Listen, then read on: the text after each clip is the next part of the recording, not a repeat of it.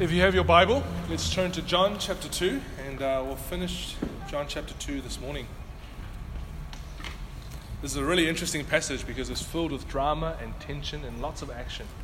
You may be familiar with this if you read John before. So, John chapter 2, and I'll read from verse 13 to verse 22. Verse 13 to verse 22. It goes like this The Passover of the Jews was at hand, and Jesus went up to Jerusalem. In the temple, he found those who were selling oxen and sheep and pigeons and the money changers sitting there. And making a whip of cords, he drove them all out of the temple with the sheep and oxen, and he poured out the coins of the money changers and overturned their tables. And he told those who sold the pigeons, Take these things away. Do not make my father's house a house of trade.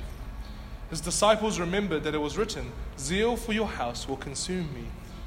So the Jews said to him, What sign do you show us for doing these things? Jesus answered them, Destroy this temple, and in three days I will raise it up. The Jews then said, It has taken 46 years to build this temple, and will you raise it up in three days? But he was speaking about the temple of his body. When therefore he was raised from the dead, his disciples remembered that he had said this, and they believed the scripture and the word that Jesus had spoken. Let me stop there this morning. Would you join me in prayer? Father, we thank you again for this morning. And Lord, as we come to your word, we pray that you would be the one speaking to us this morning. Speak to our hearts, O Lord, by the power of your Spirit, through the, the preaching of your word. Speak to us, Lord, and help us to hear your wonderful and most delightful voice. We ask this in Jesus' name. Amen. So, in this short little passage, we read, you know, in verse 13, the Passover of the Jews was at hand. So, John's really giving us this little timeline. After the wedding at Cana, which is the passage previously that John records for us, you know, when Jesus changes the water into wine. Now, John kind of fast forwards to the Passover, which is actually in the modern times, it's around March or April of our month. So now the Passover, which is this wonderful national festival this national feast that is kept annually by the Jews. It's kept in Jerusalem back in those days. And so we see Jesus and his disciples, you know, his family and those who were with him, they go up to Jerusalem. And mainly it's just go up because of the altitude. Jerusalem is on a hill. And so they walk to Jerusalem and they're there to celebrate the Passover. And there in Jerusalem, there's this temple that is very, very important to the life of every Jewish person. The temple there is the central um, point of all their worship. And we read that when Jesus comes to the temple in this instance, he does something very interesting. Normally, when you go to a place of worship, you think of quiet, humble approach. You think of somebody who's searching their hearts and approaching God, hopefully with all humility, wanting to worship God. And yet we read of this really interesting scene that when Jesus comes into the temple, the, the focus point of the Jewish worship, he does something that nobody would have thought. He, he makes a, a whip out of the cords lying around. He twines it all together and he makes this whip. He starts whipping people. He starts whipping the animals that are there, driving them out of the temple, out of the courtyards of the temple. This is, this is crazy. It's so much, so much drama. Why is Jesus doing this? Isn't he supposed to be meek and lowly? And yet he's driving all these things, these money changers and these traders, he's driving them out of the temple, causing this huge ruckus. We read that he overturns the table of the money changers. We're kind of wondering, why did this happen? Of course, we get the explanation when uh, John here quotes Psalm 69, verse 9 Zeal for your house has consumed me. And so we see that Jesus' motivation is something to do with zeal, a love for his Father's house. But for us to understand that, I think we need to get clear in our minds what's happening in that temple when Jesus came in to see that scene. Especially for us, because we're so far removed from any experience of what temple worship would have been like in those Jewish days. So if you kind of just stick with me a little bit on this short history trip. If you guys remember a guy called Moses during those days when the Israelites were slaves to Egypt, and God delivers them, and He calls Israel His people, and He gives them the law. He gives them these wonderful revelation of, of what God wants for how they ought to worship. And central in those laws was the laws about a tabernacle, a tent, as it were. And it's there in the book of Leviticus. Now, for us, when we read the first five books of the, the Old Testament, you know, we get the stories and they, we, you know, they're, they're, interesting. We can get past them. And then as soon as we hit this wall called, you know, this, the law, and we just see, we just see written, you know, this should be this long, and this needs to be this wide, and you need to do this and put this on, and you need to offer a sacrifice according to this, and do this and do that. It's so boring. We just go, why do we need to know how many cubits and how many cubits this and this that is? What about the story? But in actual fact, for the Jewish people, the law was the centerpiece. All the story was merely uh, uh, wheels to carry the important thing, which was the fact that God gave them the instructions on how to worship Him. God revealed to them, This is how you must approach me. And again, center in that was this idea of a tabernacle, a tent. And in that tent, God has promised, I will dwell there. My presence shall be especially there to meet with you and to bless you. And so, in those 40 years in the desert, the Israelites, they would have had that tent there. And then the, the next day, when they're moving on, they would have lifted up the tent and packed it all up. And then when they moved to the new location, and they arranged the tent again and set it all up again. And the reason why they did that was because God had promised, I will be there in that tent, that tabernacle, to meet with you. We fast forward a few hundred years and we get to the time of David, the great king, and he has this thought in his heart I want to build a house for God. He's established us in this promised land. We have rest from our enemies. I want to build God a house. And so God says, Not you, but your son shall build a temple for me, a house for me. So we read Solomon builds this big temple. And then we fast forward another few hundred years and we get to the time of Jesus. The temple had been destroyed actually quite a few times. In the exile by the Babylonians, and then by, uh, by the Assyrians, and then by the Babylonians. And then now we get to this point when Jesus comes, and the temple here is something that's been renovated by the king there called King Herod. And he's been renovating it for 46 years. That's why we read the Jew said it's been 46 years in building. It took 46 years to get to this point. But the reason why the temple was so central for them was because that idea of the tabernacle is now the idea of the temple. God has promised us He will be there at that temple to meet with us. And that's why it's the central focus of all Jewish worship. And one of the ways that God has prescribed for them to approach the temple was by sacrifice. If you ever read the Old Testament, you'll notice there is a lot of sacrifice going on. The priests, when they're getting ready to, to enter into their duty, they've got to sacrifice and sprinkle themselves with blood to purify themselves. When they bring sacrifices before them, they've got to wave the sacrifice and sprinkle the blood on the walls of the temple on the, the altar and all the things there, they've got to have a lot of sacrifice in order to approach God. And once a year, on the Day of Atonement, the high priest is to take a spotless uh, animal and sacrifice that animal in order to enter into the Holy of Holies, the holiest place in the temple, entered through a sacrifice.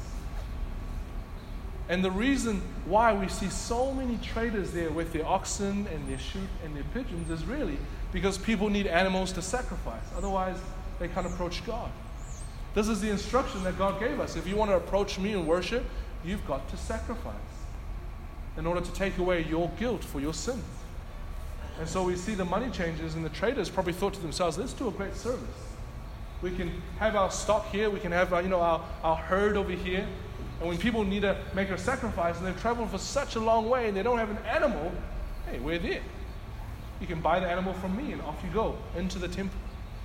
Now, that in itself is not necessarily wrong, but what had happened is that they had now enroached into the courtyard of the temple. They were doing their business on temple grounds.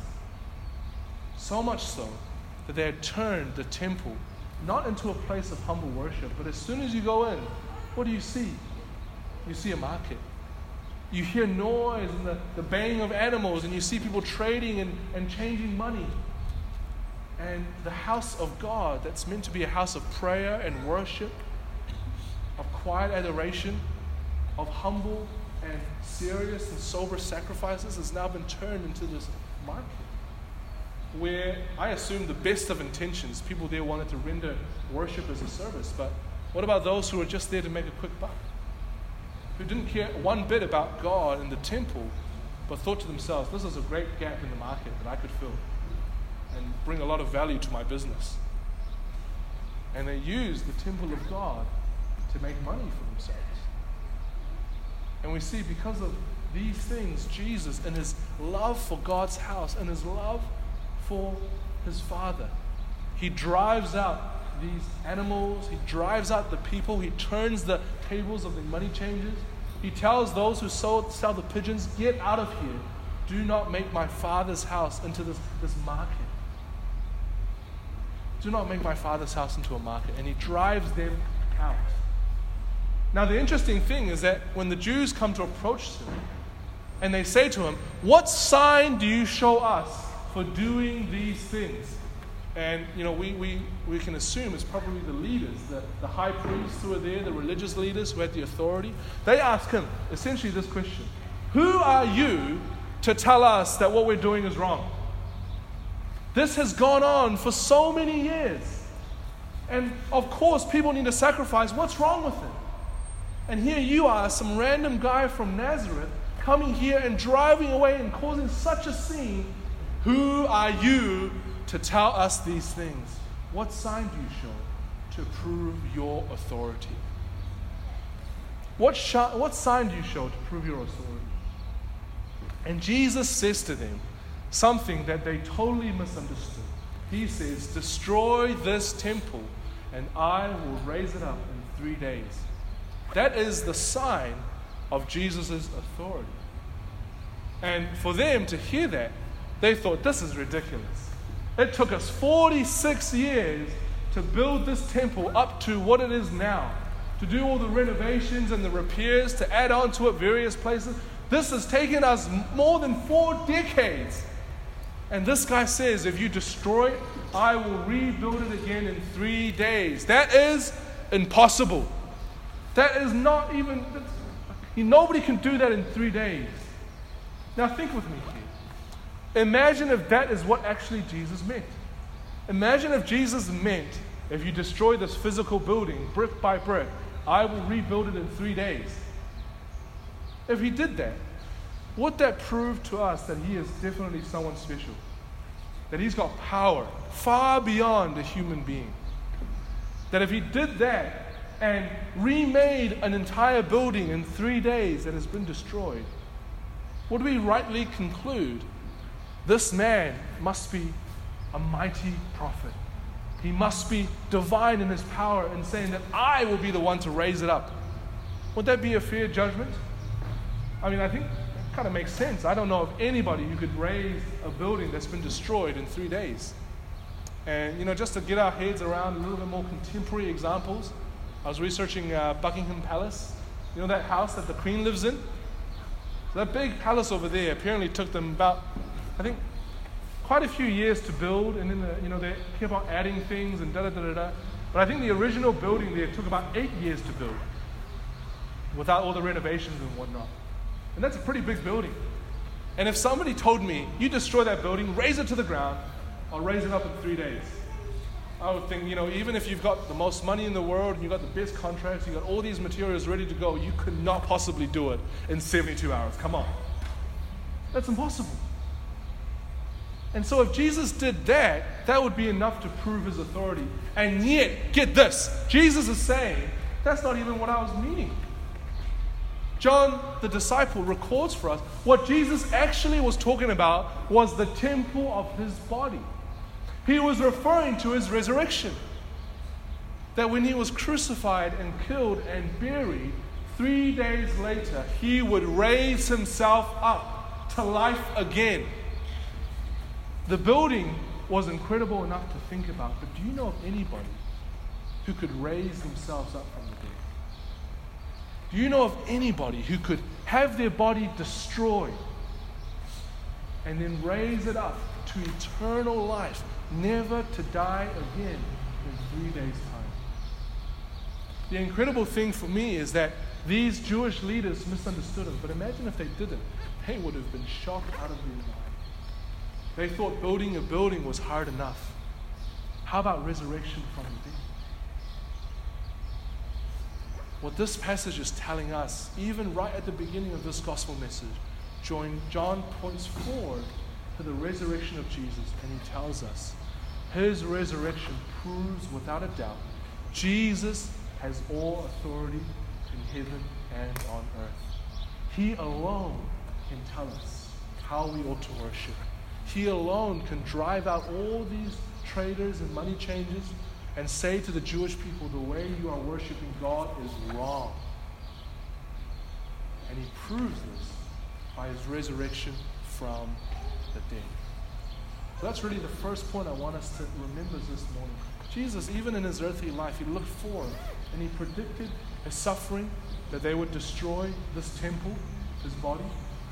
And he predicted that three days later, he will raise up that body himself with his own divine power. And he will be back to life, resurrected from the grave. He points forward to that great act as the final sign, the pointer, the evidence of his authority. And he tells us, because I've been raised from the dead, you ought to believe everything that I'm saying. I mean, we get to the end of the passage, we read there in, in verse 22. Isn't that exactly what we see? The disciples remembered what Jesus had said after the resurrection. And they realized, whoa, he really has proved his authority. We really do need to believe every word that he says, every word that he has told us, every word that he has proclaimed. We have to believe in him. Now, friends, we are living after the resurrection. And we have the testimony of countless witnesses to tell us they have seen Jesus raised from the dead. And that historical fact is presented to us this morning, giving us the invitation to believe in the one who has authority to tell us how we ought to approach God. Jesus is raised from the dead. And because of that, we must believe in every word that he has said. That's the first thing we need to remember from this passage. But even what I've said about Jesus having the authority to tell us how we ought to worship, we might be left wondering well, okay, we know that it's not okay to make money out of worship matters and to sell oxen and sheep and pigeons, to make the temple of God into a house of trade. Okay, that makes sense. But how then are we to worship? If this is not the way, what is the way? And actually, in this passage, Jesus gives us a great hint. You see, he's talking about the physical temple. But then he says to the Jewish people, not just in a clever play of words to trick them, but actually to tell them something really important. He says, Destroy this temple. Now I'll raise it up in three days. And later on, the disciple John records actually, he was talking about the temple of his body. That's not just Jesus playing word games to trick his opponents. That tells us something very, very important. You see, when Jesus, the divine Son of God, took on the human nature, he's visible because human beings are visible. You can see human beings. And yet we know from the Bible that God himself is invisible. He dwells in unapproachable light. No man or creature can approach him and see him. So, how are we to know him if he is so unapproachable? Well, we read of the incarnate Son. He is the radiance of the glory of God and the full exact imprint of his nature. Hebrews 1 3. We read in Colossians chapter 1 that in him all the fullness of deity dwells bodily. What the Bible tells us is that because God has taken on a human nature in the person of his Son, Jesus Christ, we can now see God with our own eyes. He has revealed him to us. To the point where John, the very same writer in his letter, says in the first chapter of his letter, 1 John, whoever has the Son has the Father. Whoever does not have the Son does not have the Father. What is all this telling us? to use the language of this passage, what this is telling us is that that temple, that physical temple in Jerusalem, that was just a sign, a pointer, something telling us of something far greater that was to come. God is not going to dwell ultimately in a little building. God will not ultimately be confined to one geographical location in Jerusalem. What that temple was telling us is that God has chosen a certain place for all His glory and His presence to dwell, and that true and final temple is Jesus Christ. His body is the temple of God. And in the incarnate Son, we see fully the glory of God in all its fullness. If you have the Son, you have the Father. Jesus is the true temple. In him, all the fullness of deity dwells bodily. And so, the temple in the Old Testament, with all its regulations, especially in the book of Hebrews, the Bible explains to us all of that was to help us to understand more about the true temple that was to come. And we read in Hebrews, for example, all the sacrifices, all the blood. What is that telling us? That God is holy and we need a substitute to atone for our sins. And animals could never fulfill that function because they kept being sacrificed, which means that they never worked in its entirety. We still had sins to pay for. But then Hebrews says, but now that taught us when we look at Jesus and he was sacrificed once for all on the cross, it tells us that sacrifice was complete. And by his blood, we now enter into the holy place with God. That in Christ, we can meet with God Almighty and know him in his entirety. To be embraced by him in Christ.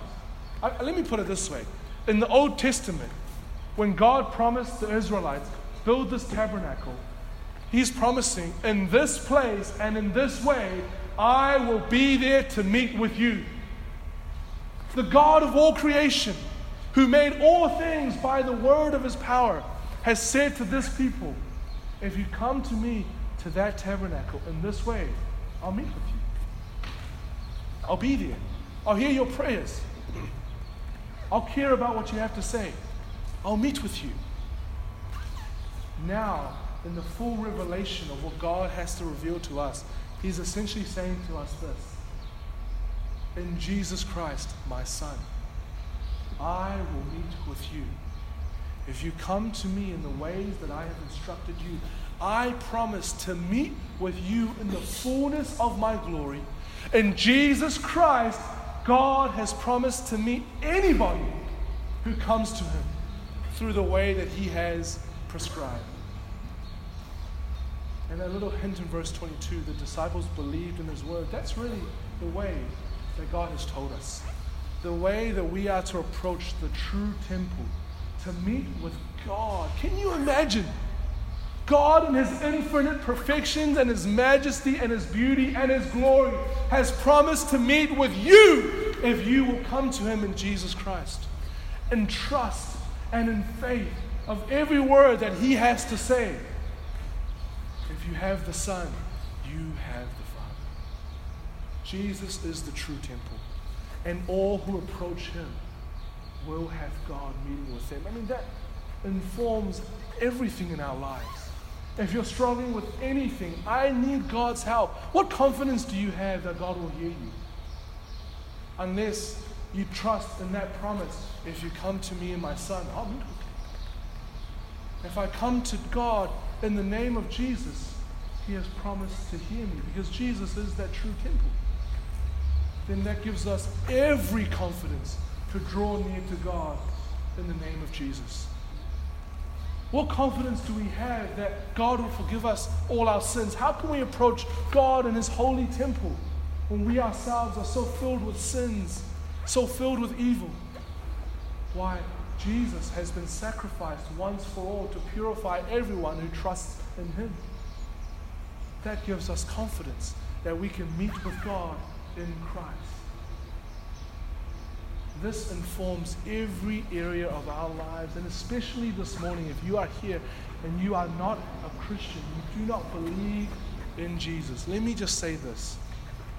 The natural reasoning of this truth is simply this. Apart from Jesus, if he really is the true temple, there is no other temples. For us to reject Jesus and to try to approach God in some other way is no way at all. God has given no promises to meet with us outside of Jesus Christ, his incarnate Son. And for us to approach him in any other way, you may think to yourself, I will try the hardest 24 7, my whole life, to do good and to worship God and to repent of all my sins. To do all the religious things like come to church and, and talk about Jesus. But you yourself do not believe and trust in him in your heart. That is no way at all. Because that is not the way God has told us we must approach him. The only only way for us to know Him is through His Son, Jesus Christ. Jesus is the central focus of all our worship. And the Old Testament temple, again, was simply telling us and pointing forward to the true temple who has now come. He has now come. The incredible thing is, again, we live on the other side of the resurrection. We now know in full what even the disciples knew in part. They didn't believe in him until after the resurrection.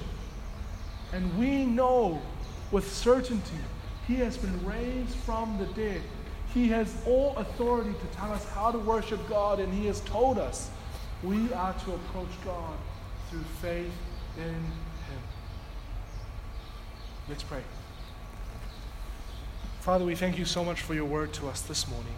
Lord, we thank you for this incredible fact that you have chosen to promise that all who approach you through faith in your Son will be met by you. You have promised that all your glory and your presence dwells in Christ. And of course, it must do, because in his person is united, fully God, fully man, the second person of the Trinity.